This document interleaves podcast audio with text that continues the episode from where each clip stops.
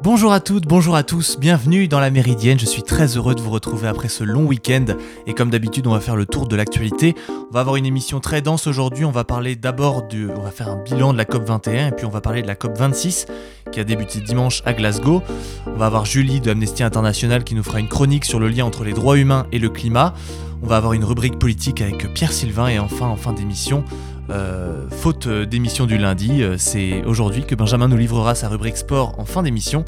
Et avant d'entamer ce beau programme, je vous propose de faire le tour de l'actualité à la mi-journée.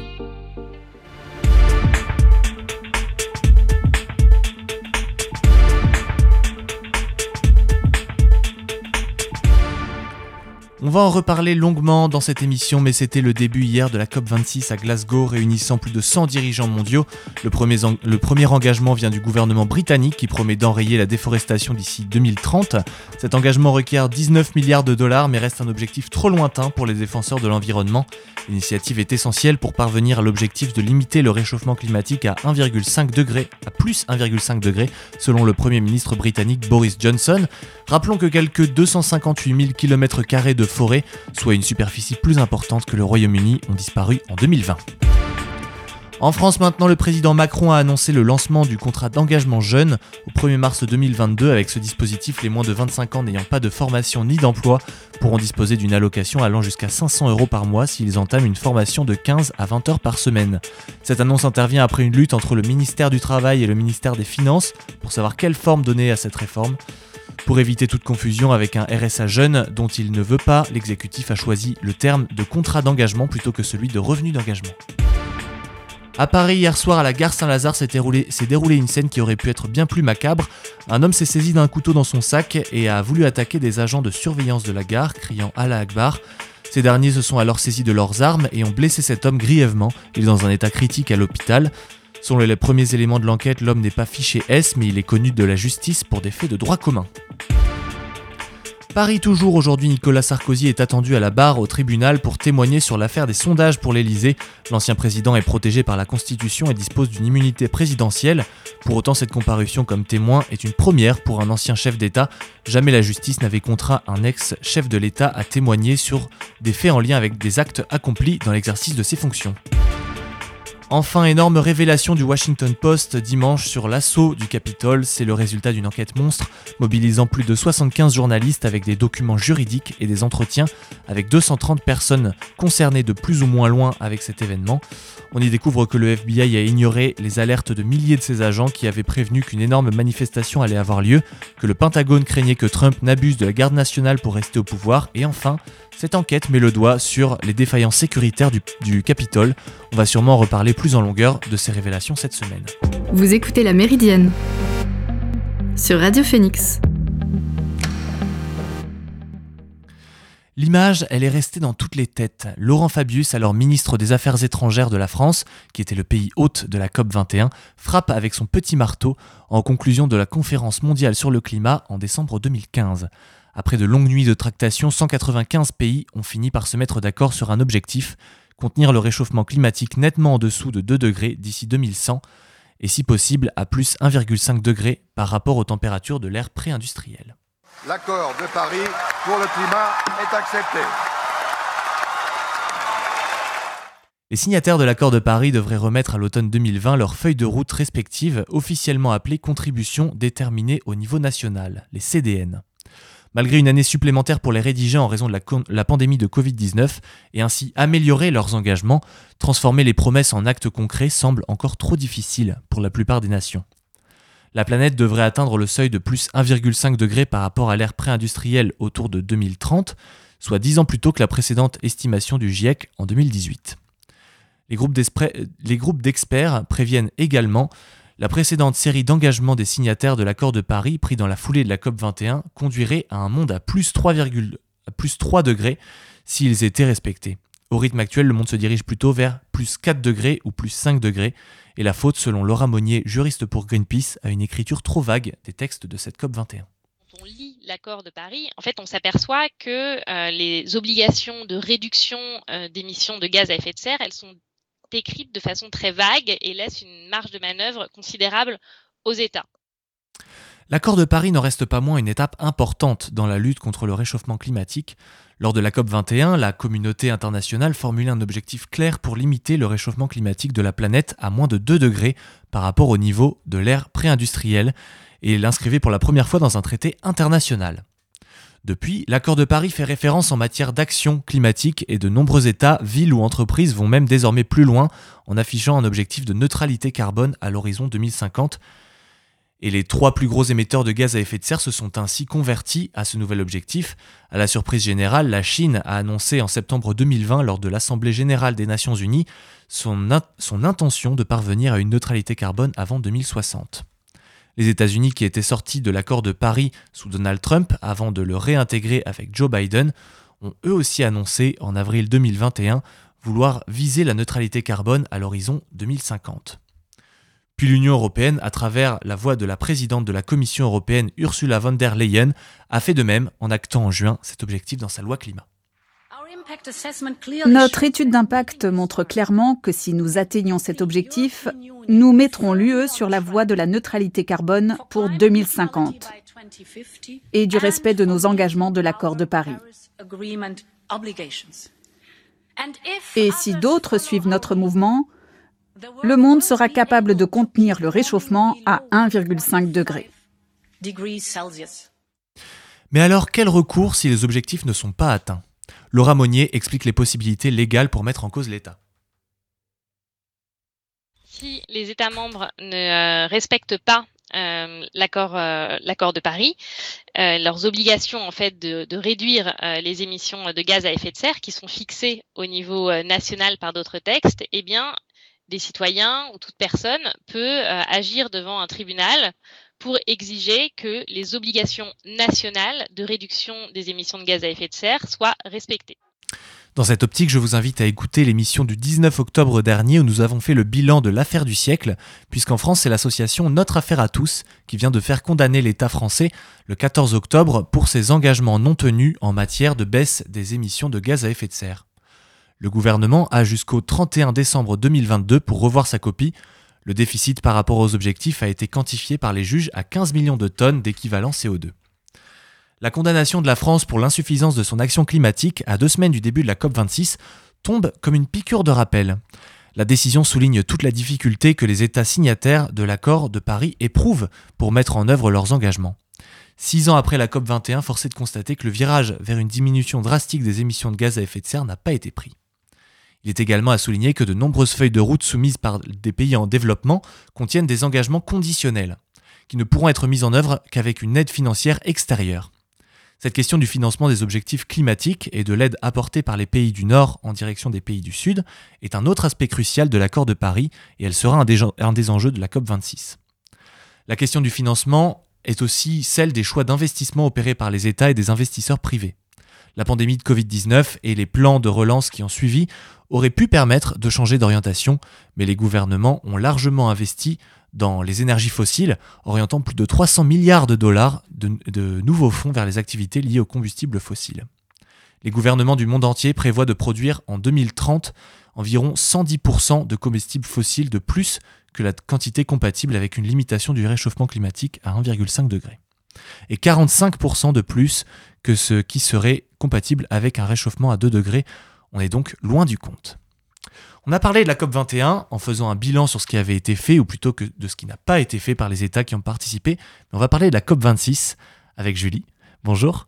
Euh, l'ouverture, je le disais en début d'émission, c'était hier, et on parle d'une rencontre politique internationale organisée par les Nations Unies qui va se dérouler du premier au douze novembre deux mille vingt et un à Glasgow, en Écosse, au sein du Royaume-Uni.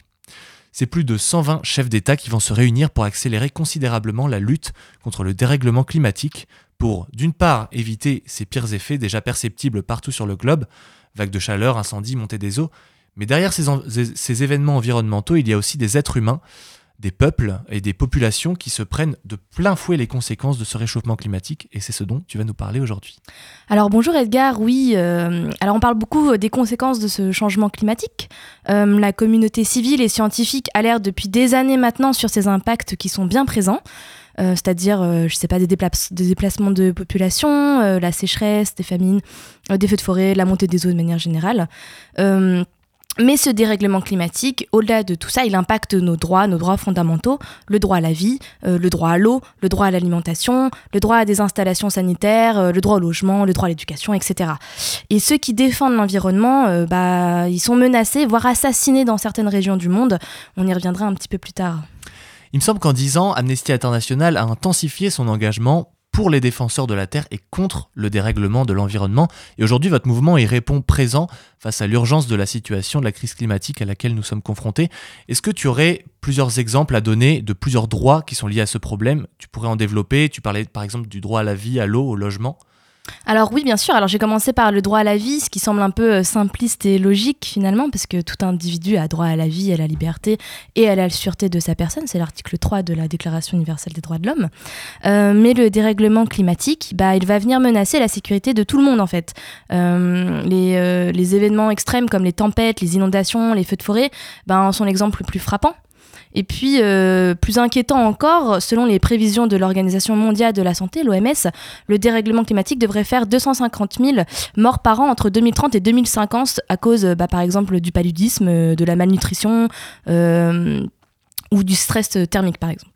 Donc euh, tout ça, c'est lié avec un autre droit, qui est aussi un autre droit fondamental, le droit à la santé, euh, qui dit qu'en gros que toute personne a droit de jouir du meilleur état de santé physique et mentale euh, susceptible d'être atteint. Et d'après le GIEC, le dérèglement climatique, ben, comme je viens de le dire, ben, il aura pour principale conséquence sur la santé des risques accrus de blessures, de maladies, de, de morts à cause de, des vagues de chaleur, Euh, à cause des risques croissants de dénutrition, euh, à cause de la diminu- diminution de la production, euh, et puis euh, bah, des risques de maladies euh, transmises par l'alimentation et l'eau. Et puis, euh, bah, tiens, en parlant du droit à l'eau euh, et à l'assainissement, euh, c'est-à-dire que toute personne a de base a droit à l'eau pour son usage personnel et domestique. Euh, mais on a plusieurs facteurs comme la fonte des neiges et des glaces, euh, la diminution des précipitations et puis la hausse des températures euh, qui démontrent que ce dérèglement climatique affecte et continuera d'affecter déjà, enfin euh, continuera d'affecter les ressources en eau euh, parce qu'on a déjà plus d'un milliard de personnes aujourd'hui qui n'ont pas accès à l'eau potable euh, et on va avoir euh, vraiment une aggravation de la situation si rien n'est fait d'ici là. Est-ce que tu as un exemple euh, de cas sur ces situations ? Alors oui, euh, un exemple concret sur lequel on travaille en ce moment avec Amnesty, c'est l'Angola.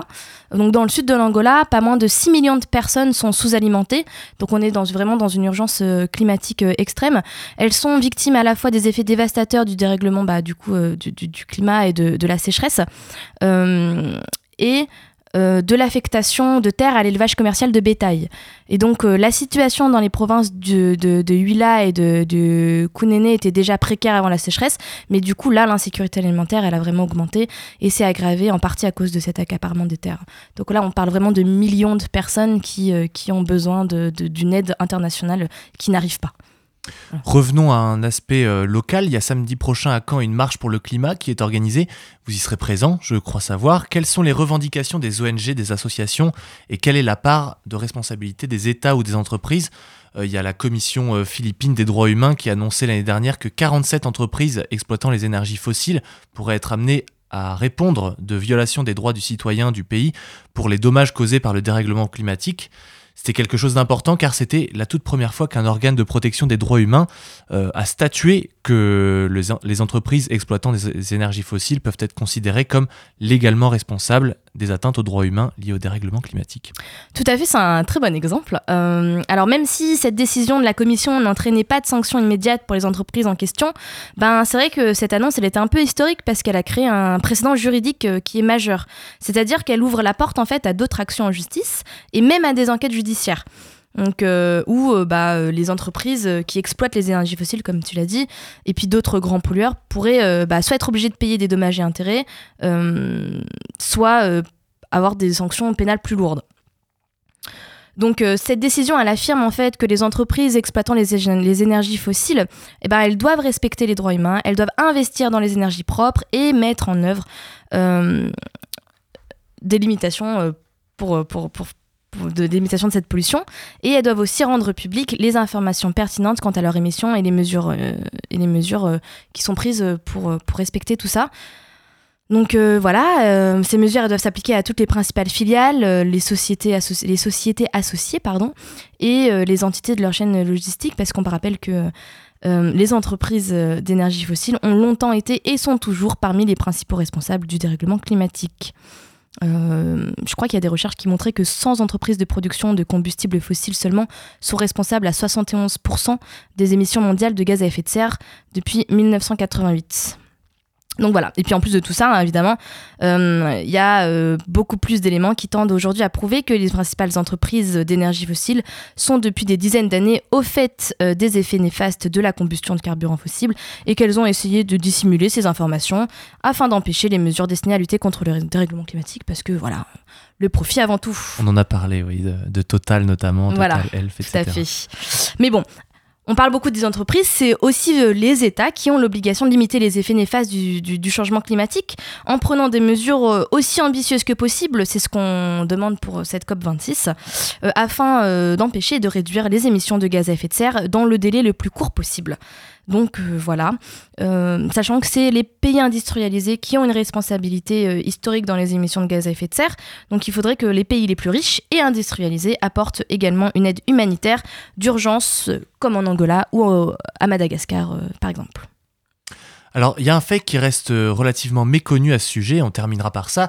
Les personnes qui sont en première ligne de ces combats, les défenseurs euh, des, des droits humains liés à l'environnement, qui encourent les plus graves dangers, euh, c'est, c'est euh, lorsqu'elles veulent protéger leur lieu de vie et leur communauté. Et tu disais en début d'émission que c'était elles qui étaient les plus menacées par euh, ces, ces dérèglements. Tout à fait. Alors, euh, ces défenseurs des droits humains liés à l'environnement sont des personnes qui prennent la parole pour protéger les droits bah, euh, liés à l'environnement, toujours, euh, à la terre, au territoire. Alors, ce sont souvent des dirigeants ou des défenseurs de communautés qui veulent protéger les droits et le bien-être des leurs, en particulier bah, en cherchant à protéger bah, les habitations, euh, mais euh, l'air aussi, euh, l'eau, les terres, le territoire, les forêts, euh, contre la destruction ou la contamination des sols ou des eaux, par exemple. Donc euh, voilà, il y a beaucoup euh, de personnes qui appartiennent à des communautés indigènes. C'est souvent au, au niveau local que l'on parle de ces personnes, euh, de leur travail et des campagnes qu'elles mènent pour, tr- pour, pour, pour protéger leurs proches et leurs entourages. Mais leur action, eh ben, elle nous concerne tous et toutes, parce qu'il euh, est d'une immense importance à l'échelle planétaire. Euh, si on prend, euh, je sais pas moi, l'exemple de la, de la forêt tropicale amazonienne, les poumons de la Terre, qui a pendant été... Euh, qui a pendant des centaines d'années été protégée par des peuples indigènes à l'avant-garde du combat, euh, et puis euh, qui, qui, qui, ont, qui ont vraiment euh, préservé cette, cette forêt qui est très importante. Et aujourd'hui, on voit bien que ces personnes, elles sont menacées et que, euh, voilà, elles sont menacées de, de, enfin, elles sont menacées de mort. Et puis, euh, si elles ne sont plus là, il n'y aura plus de forêt dans quelques années, quoi. Donc euh, c'est, c'est ça qu'on essaie de, de dénoncer. Le travail de défense des droits humains liés à l'environnement peut avoir des conséquences mortelles. Euh, c'est une des formes de militantisme les plus dangereuses. Euh, selon l'O N G Global Witness, par exemple, c'est presque quatre défenseurs de l'environnement qui ont été tués chaque semaine en deux mille dix-sept parce qu'ils défendaient leur terre, la vie sauvage et les ressources naturelles. Euh, je dis en deux mille dix-sept parce que c'est la dernière année, malheureusement, où on a pu avoir des données statistiques fiables euh, et où on a pu vraiment voir que la grande majorité des défenseurs des, euh, des droits de l'environnement euh, vivaient en Amérique du Sud, et euh, c'est aussi la, plus, la région la plus dangereuse du monde.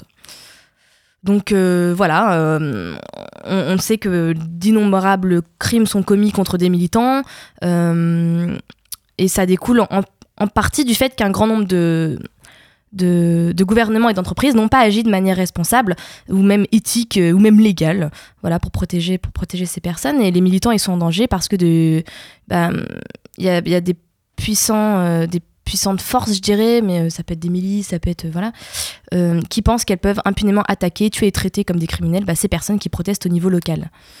Donc voilà, c'est pour ça, c'est, c'est vraiment pour ça qu'il est vraiment urgent hein, de manifester une solidarité mondiale et de soutenir les défenseurs de l'environnement.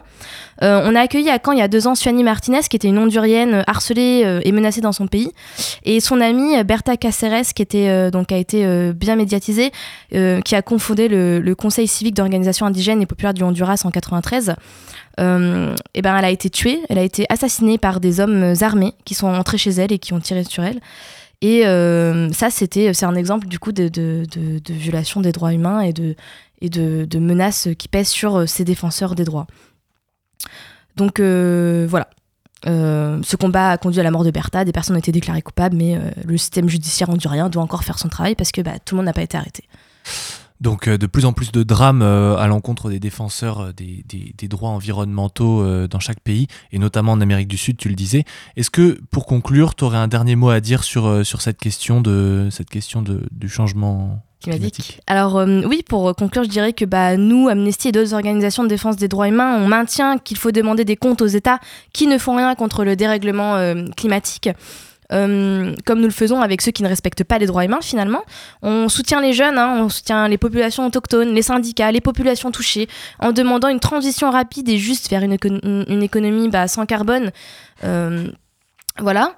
On va mener des procédures judiciaires pour maintenir la pression, et à l'occasion de cette C O P vingt-six, on, on aimerait bien rappeler et appeler les gouvernements à faire euh, tout leur possible pour contribuer à empêcher la hausse des températures d'atteindre euh, les un virgule cinq degrés, à réduire les émissions de gaz à effet de serre à zéro d'ici l'horizon deux mille cinquante au plus tard. Euh, donc voilà, les pays riches euh, doivent atteindre cet objectif plus rapidement normalement, parce que bon voilà. Euh, et d'ici à deux mille trente, les émissions mondiales doivent avoir été réduites de moitié par rapport à leur niveau de, de deux mille dix. Donc on y croit, euh, on y croit, on y croit hein, euh, franchement. Euh, ouais, c'est, c'est voilà. Ouais, les carburants fossiles, euh, là, faut, il faut essayer de les réduire dans, dans, les, dans les meilleurs délais en effet. Merci beaucoup Julie pour, pour cet apport euh, par rapport au réchauffement climatique et à ses enjeux. Et puis on va se retrouver avec euh, Amnesty euh, toutes les semaines euh, à, partir de, à partir d'aujourd'hui. Tout à fait, pour, euh... sur des sujets toujours aussi joyeux que ceux de l'année dernière. Exactement. Et donc c'est maintenant au tour de Pierre Sylvain qui va aborder l'actu politique de la semaine dernière. Bonjour Pierre Sylvain. Bonjour Edgar, ça va bien? Ça va très bien et toi? Impeccable. Euh, c'est parti pour un petit récap des informations les plus palpitantes de l'actualité politique de la semaine dernière. Et commençons avec lundi. Euh, lundi, nous apprenions que le gouvernement allait verser une aide de deux cents euros pour les jeunes voulant passer le BAFA. C'est non négligeable étant donné que le coût de la formation se situe aux alentours de quatre cents euros. Et amis auditeurs, si vous voulez payer encore moins, n'hésitez pas à vous renseigner en mairie, à la C A F, voire même de demander à votre futur employeur de vous payer la formation. Pour revenir à l'aide de deux cents euros, celle-ci rentrera en vigueur en deux mille vingt-deux. La subvention sera disponible pour tous les jeunes voulant travailler dans les colonies de vacances ou centres de loisirs. Ce projet a pour but d'inciter les jeunes à passer cette formation puisque les employeurs de centres de loisirs ont du mal à recruter. quatre-vingt-deux pour cent des structures déclarent avoir des difficultés de recrutement.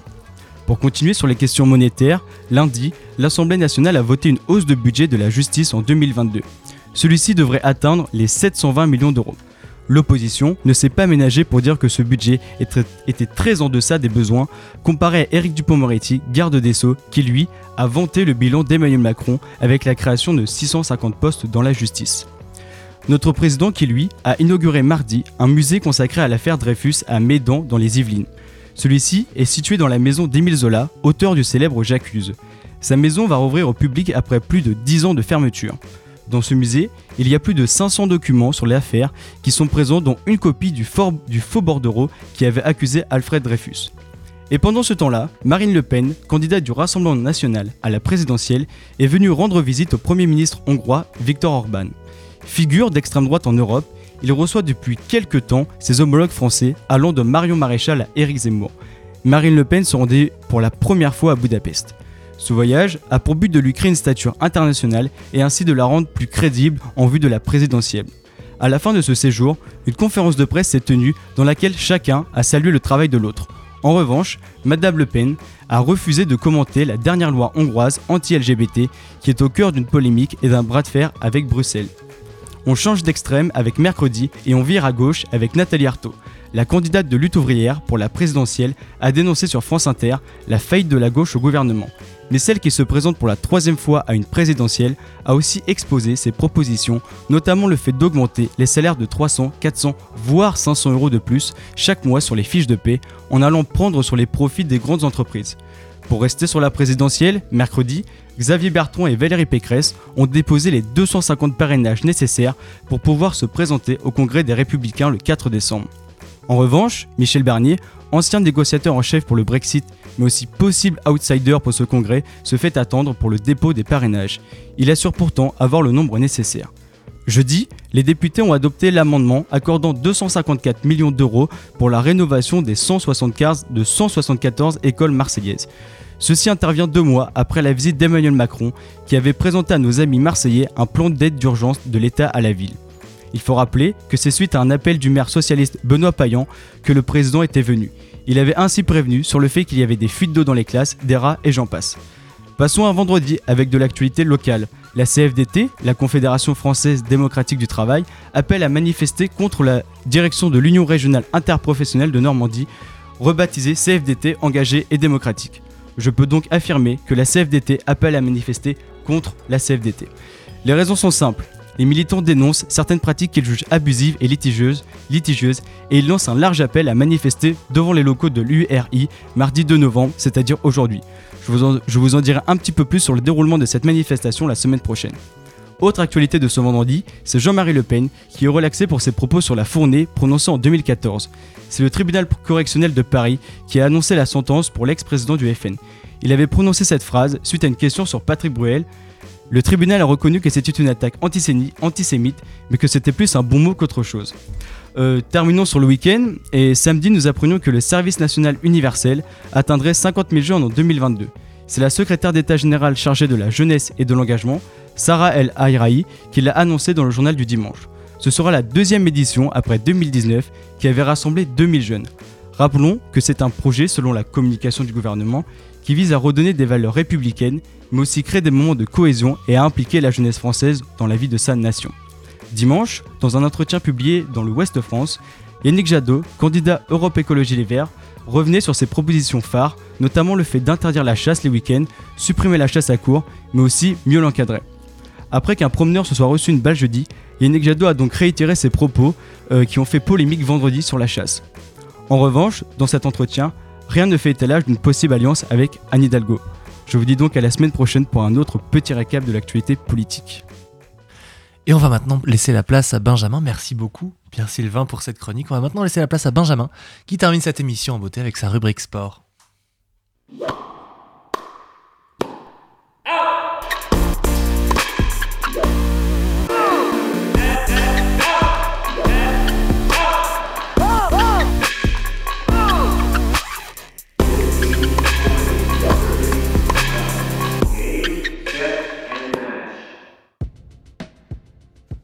La descente au championnat continue pour le Stade Malherbe.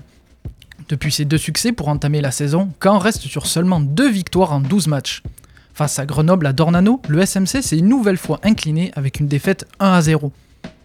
Les hommes de Stéphane Moulin sont aujourd'hui douzième à quatre points du premier relégable. Heureusement, les choses se sont mieux passées pour le reste des clubs cannés. En basket, Caen a fait un sans faute. Le C B C s'est largement imposé au Palais des Sports contre Orchy, soixante-quatorze à cinquante-trois, pour son troisième succès consécutif. Quant à Mondeville, confrontées au leader invaincu Strasbourg, elles ont décroché leur quatrième victoire de la saison et volé la tête, la tête du championnat à leur adversaire du soir. Une autre équipe a décroché sa quatrième victoire de la saison, c'est l'Hockey Club de Caen contre Clermont, qui se retrouve désormais deuxième en étant invaincu.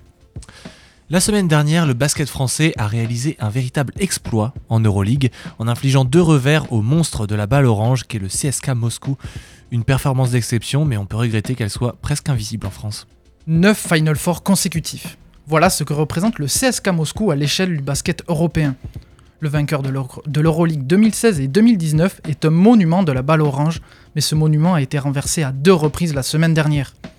C'est tout d'abord l'Asvel qui s'est offert une victoire de prestige contre le club moscovite. Puis ce fut au tour de Monaco d'infliger une défaite à l'ancien club de Nando De Colo. Une défaite de dix-sept points alors que les Russes menaient de vingt et un points dans le deuxième quart-temps. Pendant ce temps, l'Asvel remportait son cinquième match en sept journées à Athènes contre le Panathinaikos avec un Eli Okobo de gala. Bref, le basket français retrouve les sommets du basket européen cette saison, sous les yeux de toute l'Europe, ou presque. En effet, alors que la France a pour la première fois depuis de longues années deux équipes en lice dans la compétition phare du basket européen, avec deux projets ambitieux, comme le montrent leurs résultats, l'Euroleague n'est diffusée sur aucune chaîne de télé en France. Un vrai drame qui vient rappeler le manque de considération du basket dans le paysage audiovisuel français. Et en parlant d'inv- d'un, d'invisibilité, pardon, parlons du but stratosphérique de Wabi Kazri. Le Stéphanois a inscrit ce samedi ce qui ressemble au but de l'année, avec un lob depuis sa moitié de terrain, de quoi offrir une pub incroyable pour la Ligue un, si la Ligue n'était pas bloquée au vingtième siècle. soixante-huit mètres. C'est la distance qui séparait Wabi Kazri du but au moment de sa frappe, soit une plus grande distance que la hauteur de l'Arc de Triomphe, ou une distance équivalente à plus de deux baleines bleues, ou encore un écart de presque sept bus de Caen classiques alignés les uns derrière les autres. Bref, en inscrivant ce but contre Metz samedi, Kazri a réalisé un véritable exploit. Un exploit qui aurait pu et même dû profiter à la Ligue un. Un tel lob de près de soixante-dix mètres aurait dû faire le tour des réseaux sociaux et être repris dans le monde entier avec des montages en mode super-héros par le média américain Bleacher Report comme ils ont l'habitude. Mais à la place, il a à peine fait le tour de France des réseaux sociaux ce week-end, grâce à la Ligue qui, blogue la, qui bloquait la diffusion de ces images. Il a donc fallu attendre hier après-midi, soit près de trente-six heures après ce but de folie, pour le voir rester sur les réseaux sociaux via le compte officiel de la Ligue un. Tout ceci est un nouveau témoignage du retard de la L F P. Prétendant lutter contre le piratage, elle bloque toutes les vidéos contenant des extraits de ces matchs, abandonnant ainsi un, un outil de pub qui démontre chaque jour son efficacité via la N B A ou encore la Formule un. Quand il faut changer les horaires pour attirer du nouveau public, délocaliser des rencontres pour aller à l'étranger pour offrir des matchs à ce nouveau public et énerver les supporters des clubs français, là il y a du monde à la Ligue. Mais quand il faut percevoir l'intérêt et l'impact des nouveaux outils de communication, là à la Ligue, tout le monde est, tout le monde est bloqué en train de recoiffer son mulet devant le club Dorothée comme si nous étions en mille neuf cent quatre-vingt-dix. Ça lance des punchlines. Après la Coupe Davis, c'est désormais au tour de la Fed Cup de perdre son âme. Euh, renommée Billie Jean euh, King Cup, la compétition est désormais limitée à une seule ville pour un spectacle d'une grande tristesse, loin de l'essence de la Fed Cup. dix-huit mille places pour cent cinquante spectateurs. C'était l'affluence à l'O deux Arena de Prague pour l'entrée en lice des tenantes du titre française hier contre le Canada. Un bide. C'était les mots du capitaine, du capitaine Julien Beneteau pour décrire cette atmosphère qui aurait pu être qualifiée avec des mots encore plus forts. Les jeux de lumière n'ont rien pu faire pour masquer ce, ce qui ressemblait à une mascarade, au point où les joueuses françaises se sont mises en cercle lors de la Marseillaise, comme pour ne pas voir les tribunes vides. Même son de cloche sur le cours un pour un Biélorussie-Belgique animé par une trentaine de supporters belges. Malgré le courage de la dizaine de supporters français, rien ne pouvait sauver l'âme de la Fed Cup, qui était déjà disparue, comme l'a rappelé l'entrée en lice à domicile de la République tchèque, sous une ambiance folle, comme pour donner le coup de grâce à la Fed Cup. Heureusement, la mascarade, qui a mal débuté pour les Françaises avec une défaite deux un contre le Canada, ne dure qu'une semaine, mais une semaine d'insultes à l'histoire du tennis, c'est long. Merci beaucoup Benjamin pour cette chronique sport qui a lieu exceptionnellement le mardi, mais on se retrouve lundi prochain pour ta prochaine rubrique. Et c'est sur cette revue de l'actualité sportive que se termine cette émission. Je vous remercie de l'avoir suivi. Je, re, je remercie Julie, Benjamin et Pierre Sylvain, les chroniqueurs pour cette émission, et Alan qui m'accompagne en régie. Moi, je vous retrouve demain pour une nouvelle émission de La Méridienne. N'hésitez pas à vous rendre sur phoenix point f m pour découvrir les podcasts. Passez un bon après-midi. Salut!